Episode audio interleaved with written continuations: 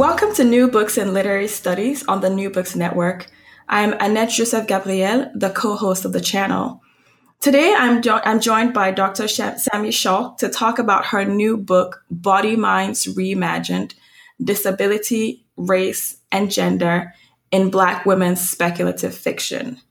Sami is an assistant professor of gender and women's studies at the University of Wisconsin Madison her interdisciplinary research focuses on disability, race, and gender in contemporary American literature and culture, especially African American literature, speculative fiction, and women's literature.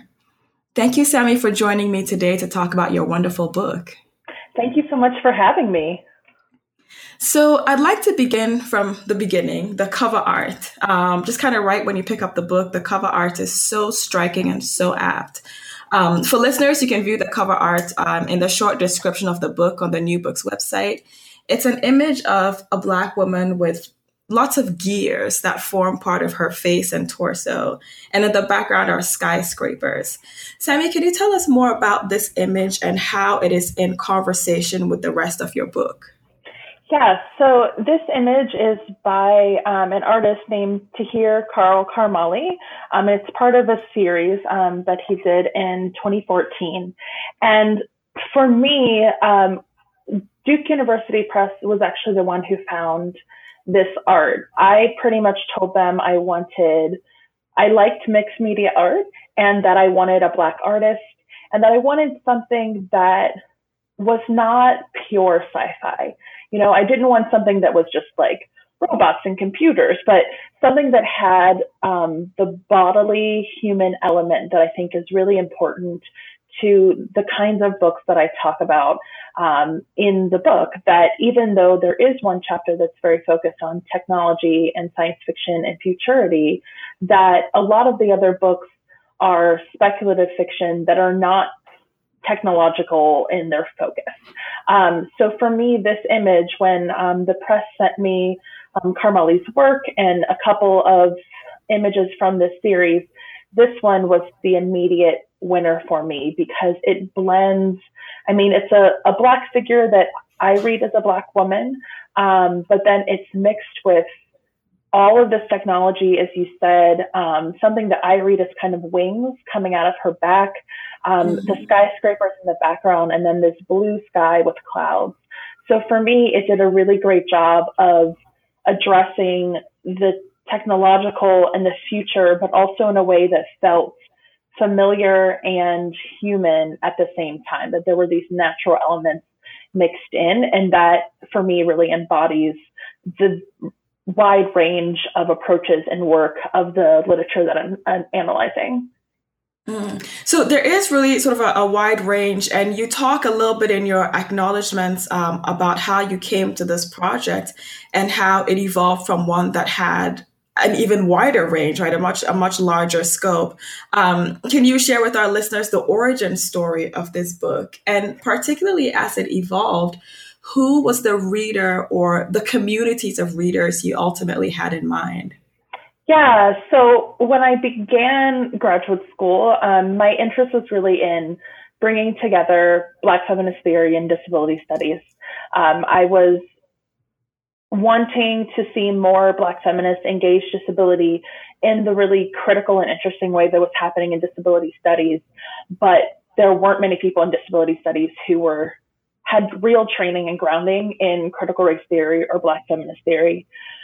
So my initial project was just disability and Black women's writing, like of all time, you know, something just uh-huh. really huge, broad. Um, that was the initial concept. And I am very lucky to have some amazing mentors um, in different fields, but in particular, Rosemarie Garland-Thomson. Um, I was having just coffee with her between sessions at the Society for Disability Studies conference and explaining to her, you know, all of my wonderful and vast ideas for this dissertation I wanted to write. And she just stopped me and said, it's, it's too much. You'll never finish, you know, you'll never get done. Um, and she said, you know, you can always write about these, these things later, right? When you actually have a job and someone's paying you to do research. um, but you want to do something more focused in order to complete a project, get the degree, get a job.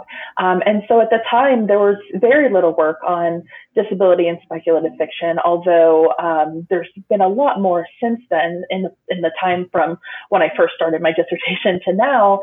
Um, and so she said, you know, that, uh, that chapter that you were talking about on Octavia Butler, that's your project. That, you know, just just science fiction and disability. That's your whole project.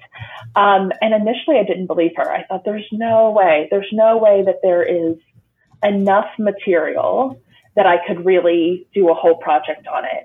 Um, but I spent some time that summer just reading more widely beyond Butler. You know, really my familiarity with with speculative fiction was with Butler. You know, I loved her work.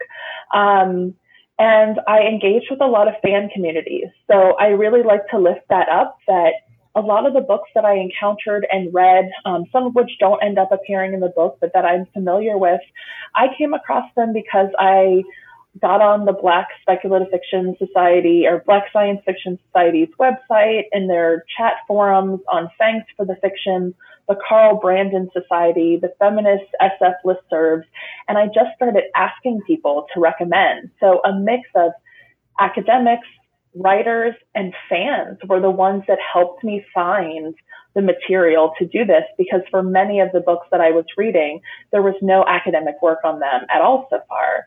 Um, so that's how I came into it was getting help from a wide range of people um, who then helped me find the things and bring them together. And I realized that there was just so much richness um, in this area, in this field, a lot of new work coming out, and I realized that there was there was enough there to work with, more than enough, more than I could actually fit in a single mm. book. Yeah. So you started out by talking about kind of wanted to do work in these two fields in, in Black feminist theory and disability studies.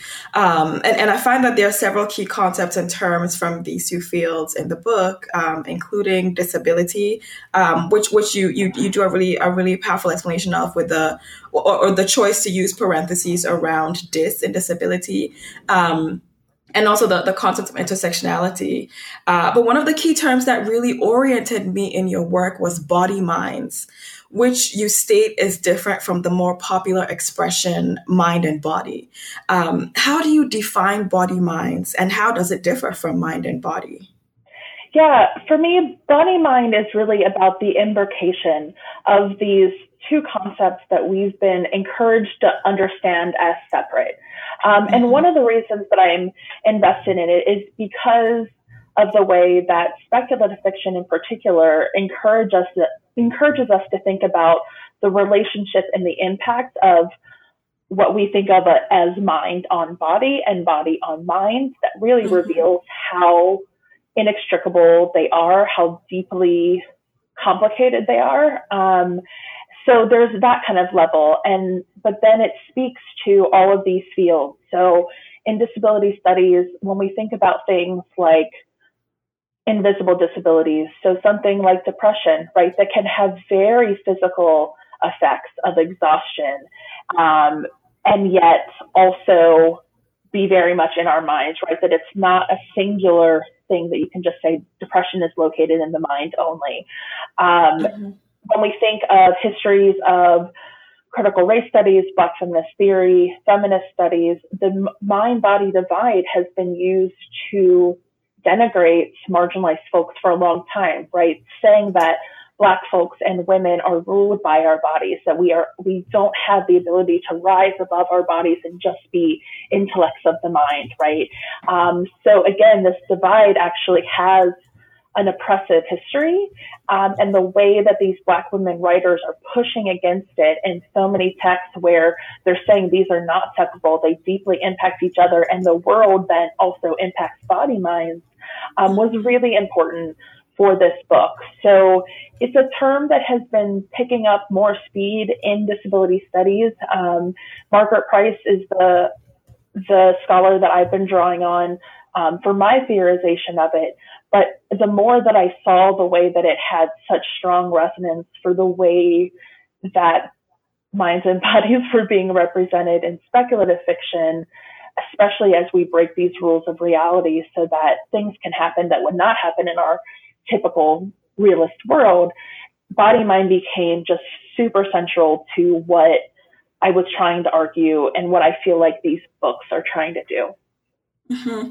So I really appreciate your gesturing to kind of the way that the mind body divide has historically been used to marginalize. Um, and you you point to in your first chapter the sort of oppressive history of of ableism as well, um, not just for disabled people, particularly in the context of slavery, but for all Black people. You argue, um, and so I was really struck by your discussion of slave narratives, for example, and the reasons why their authors often avoided discussions of disability. Um, particularly of themselves as disabled.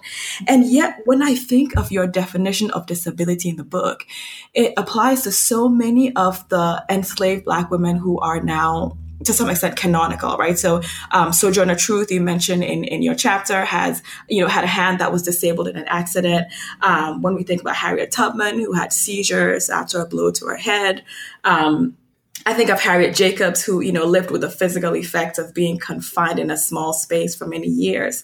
And yet the different kinds of narratives they produce, specifically for abolitionist purposes, don't seem to give them the room to engage with those disabilities, at least not beyond notions of like triumph and overcoming. So when you turn to speculative fiction, when you turn to neo-slave narratives, um, especially the ones that fall into the genre of speculative fiction, how do these create that room to engage with the imbrication you discussed, right? Race, gender, and disability in the context of slavery? Yes. So I think one of the most important things in thinking about the difference between the ways that actual slave narratives, formerly enslaved mm-hmm. folks, talk about their body minds and typically avoid talking about disability too much unless it is in someone else's body is kind of an example of the cruelties of slavery or as a way of demonstrating overcoming is that the intent of slave narratives and neo-slave narratives are so different, right? Slave mm-hmm. narratives were trying to prove our humanity, to prove that we as Black people could be citizens. And to do that, um, they were appealing to the norms of citizenship, which is about you know, upstandingness and ability, um, particularly intellectual abilities, um, but also physical, right? Being able to contribute and work, um, all of those things. So in that way, um, I, it's such a different thing than what neo-slave narratives are trying to do. So neo-slave narratives typically are trying to recover the history that was lost because Black folks have not left as much archival evidence behind. A lot of the ways we appear in the historical archive are through writings of whiteness, right? What white people have said about us. Um, and so it's partially a recovery, it's partially an attempt, neo slave narratives, to connect us back to slavery, to help us remember our history, and to create the stories with the emotion and rawness um, that neo-slave narr- or typical slave narratives could not do, right? They could not be as explicit. They could not be um, as as grotesque in some ways, right? They had to really mitigate. They were often speaking to middle class white women to appeal to their emotional senses. Um, Jacobs is a great example of kind of appealing um, to to white women um, through norms of like motherhood, right? Mm-hmm. So because they have such different intentions, they can do different things. They can highlight different things. So neo-slave narratives are much more about recovering the, the horrors that could not have been expressed um, because of the intention and goals and time period of traditional slave narratives. And through that, then we see more representations of disability. We see the real impact, the real bodily impact that continuous violence um, and neglect, violence in multiple forms, right, left on the body minds of enslaved people. Um, and we also then get to start to see how that the violence, the disabling violence of slavery was directly caused by um, a conception of, of Black people as already disabled, right? So there's a lot of discourses of disability that shaped and allowed for disabling violence. And that's part of what I think neo-slave narratives are really able to highlight because they're free of the expectation. They're not trying to prove our humanity anymore. They're trying to connect mm-hmm. back to the inhumanity of this white history of oppression, right? Um, so those different attentions, those different time periods allow neo-slave narratives to engage disability in a way that it couldn't have been done in the past. Mm-hmm. So th- this idea of intent um, of neo-slave narrative seems to come up again when we think about the intent of of different forms of speculative fiction. So I want to kind of continue in this vein of intent um, and to think about the, the characters you analyze in the different books, um, their relationship to disability. So, to frame this question, I want to share with readers a quote from chapter three that I found really striking, um, where you write, and I quote, One's experience of a disability is not only about physical and mental manifestations, but also about one's environment and the interaction between body, mind, and society. And I want to dwell on that interaction between body, mind, and society for a second, particularly because of the ways that race and gender um, kind of condition those interactions. So, you talk about in science fiction, for example, with often white male protagonists, usually in the superhero genre, um, things that may initially be cast as a disability. So, for example, um, a character who's hearing voices. Um, is very weak, is very quickly recast as a hyper ability. Mm-hmm. But that recasting or that reframing, that shift in the relationship between body, mind, and society doesn't always seem to happen for Black women characters. And, and I hesitate to characterize that as a good or a bad thing necessarily. Mm-hmm. But I'm, I'm wondering then, can you say more about Black women characters and their relationship to disability, particularly in the ways that social perception um, conditions that interaction between body, mind, and society? Yeah, so I think particularly for Black women characters, um, there is some association with the superhero, right? Like this idea mm-hmm. of a strong Black woman, um, and there have been several critiques of kind of the the able-bodied, able-minded undergirdings of the strong Black mm-hmm. woman, and, and, now many more critiques of how this impacts our mental health. Um, mm-hmm. so I, I think that the representations that I talk about and representations in other texts of disabled Black women characters um, is that it gets messy. When we have folks with only one marginalized identity, it's very easy to kind of clean that up, fix it up, or make that um, have a clear understanding of this is the thing that is, you know, holding them back or limiting them in some way. Um, but when I see Black women writers engaging multiple categories, right? Their mm-hmm. writing is inherently intersectional um, and intersectional in a very messy way, not in a simplistic identity politics kind of way. Um, it really forces us to think about how disability manifests for us, um, for Black women, for Black communities in ways that are very different and often misrecognized um, as being direct, you know, related to the gender or race instead. That these things are get kind of messy. And so the the the quote you gave for was from chapter three, where I talk about um, Parable of the Sower and Parable of the mm-hmm. Talents by Octavia Butler.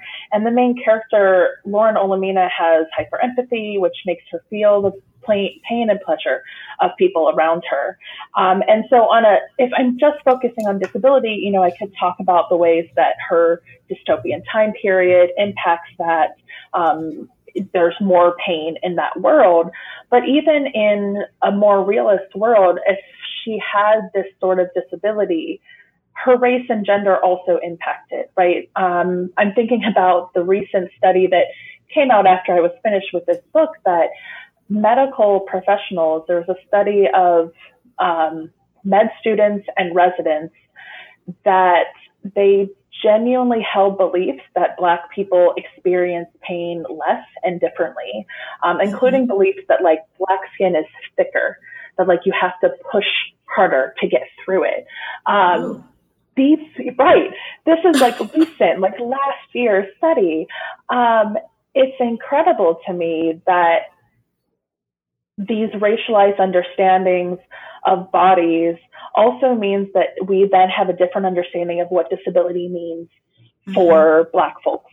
Um, and that's part of what I think Black women writers are able to do is to say how it's not clear cut sometimes where race ends, where disability begins, and that these things are so imbricated in one another and constantly influencing one another. Um, and I'm also thinking here about the fact that a large percentage of Black people who are injured or killed by police violence are often also people with disabilities and in particular mental disabilities. So the ways that blackness gets conflated with um, mental disability, lack of control um, as danger, right? All of these things start to come together in ways that are super messy, but important and interesting. And that I think is, um, as you said, the impact of ableism on all Black folks because of the way that disability and Blackness have been conflated for so long in our history.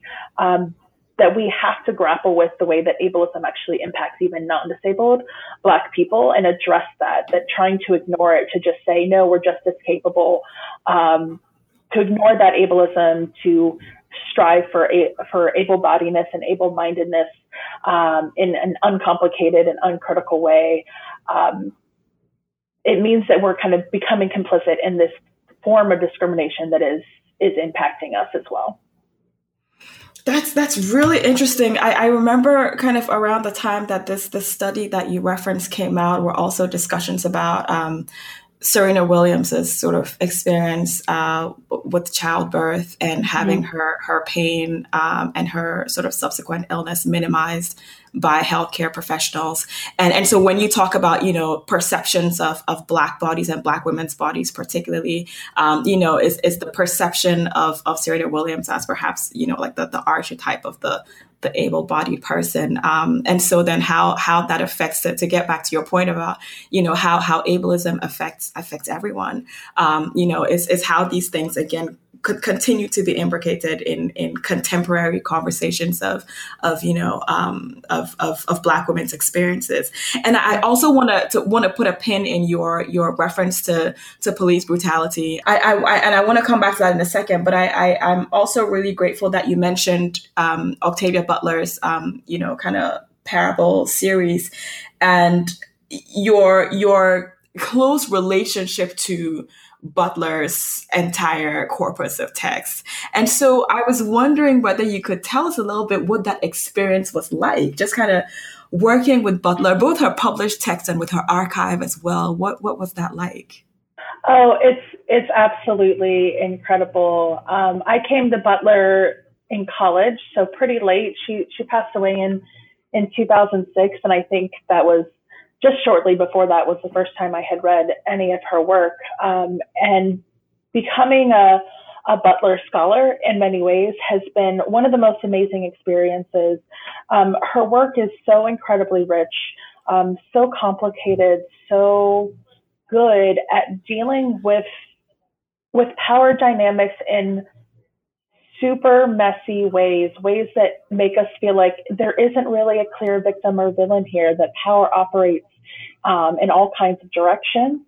Um, I love her work so much. And then to get to go to the her archive, so her papers are at the Huntington Library in um, San Marino, California. She um, donated them there um, after she passed away, and wow. she there are hundreds of boxes. The finding aid is like 500 pages. It is a massive, massive archive. Um, it's been open for since late 2013, so for a good amount of time now, and it is now one of their most ar- accessed archives because she kept absolutely everything. She had journals, she journaled regularly, constantly, all of her drafts, letters. Um, she kept so much, so much paper, and all of her research. So it was such a joy to get to spend a month there going through her papers, um, starting with materials directly related to the book and then looking more broadly for other um, representations and discussions of disability. Um, I learned a lot about who she was as a person. Um, I mean, she was disabled, so she she had dyslexia and um, dealt with some some depression. I would call it. Um, and that, that kind of discussion of her as an author appears in um, one of my articles in a recent special issue of Palimpsest on Butler. Um, so I feel like I got to know this person as a friend, like a friend that I never got to meet, but that I know really intimately now.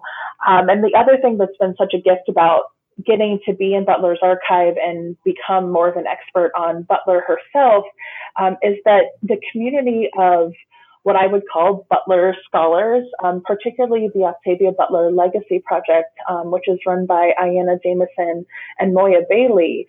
It is the most beautiful and supportive group of scholars.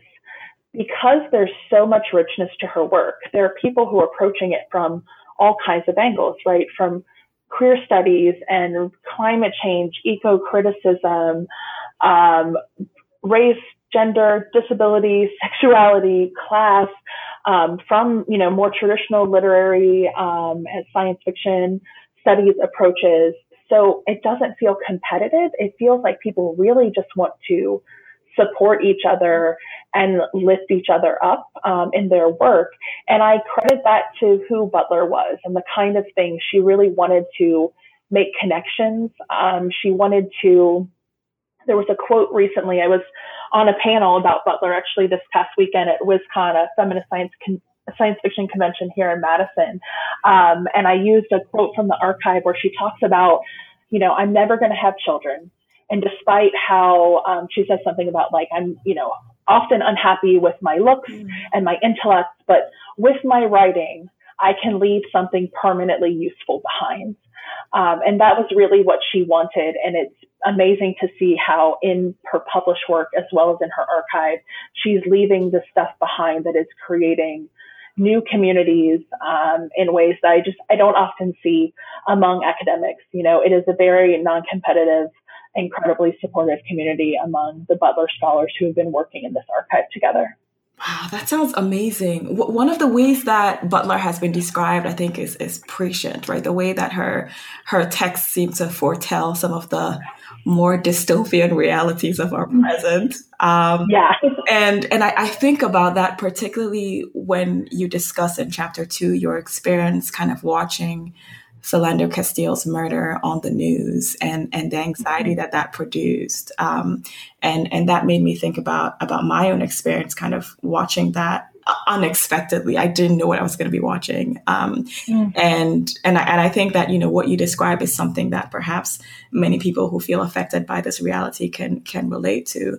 Um, you write specifically, and, and I want to quote here your words because they are so incredibly important.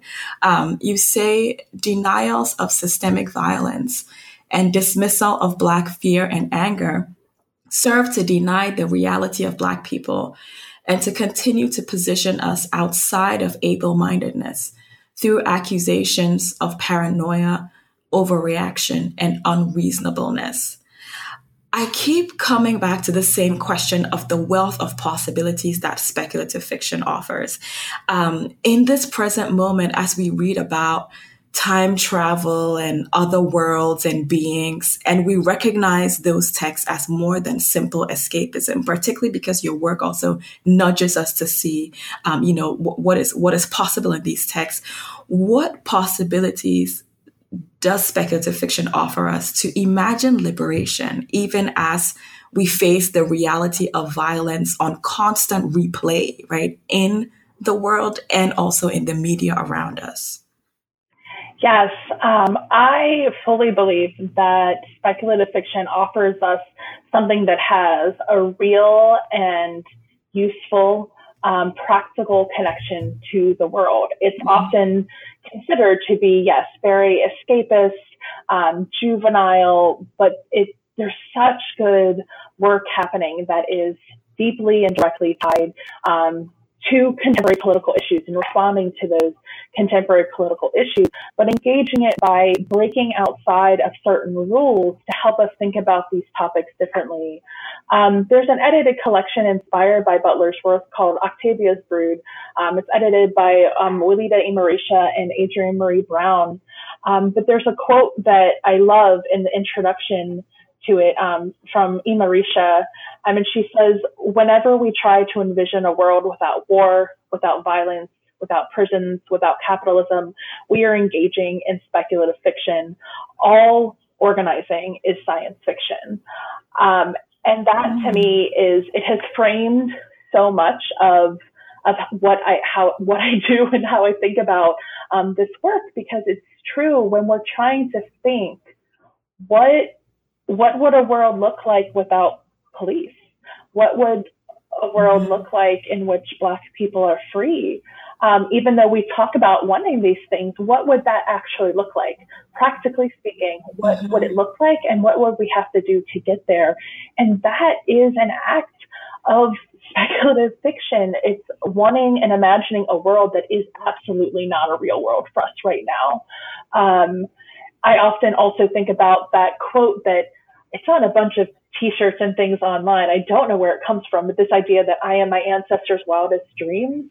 It may be Ava mm-hmm. That it came from. I'm not sure, but I've seen it as a meme.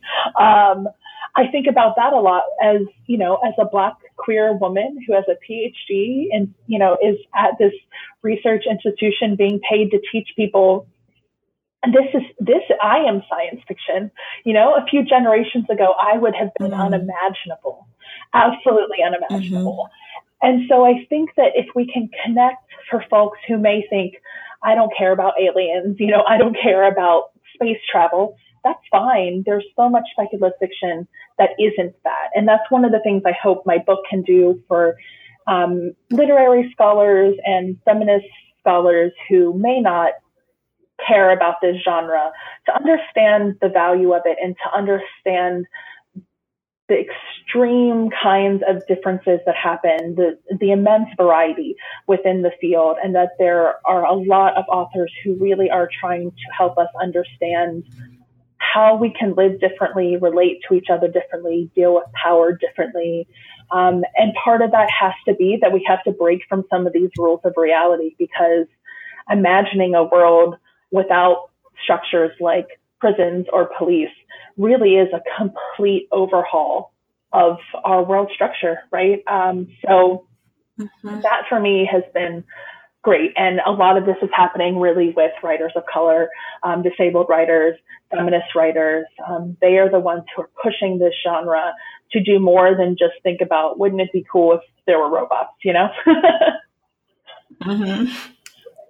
Right. I mean, I, I, think you make such a powerful articulation of, of the value of speculative fiction, you know, in this conversation, in your book. Um, since reading your book, I have raided my library for every Octavia Butler book I can find. Um, I'm consistently scrolling through Netflix for like, you know, sci-fi type series and, movies. I'm like, I must imagine yeah. new worlds. Um, and so, no, it, it's been such an amazing experience, and, and I, I really encourage listeners to um, to get a copy, take a look at Bodyminds Reimagined.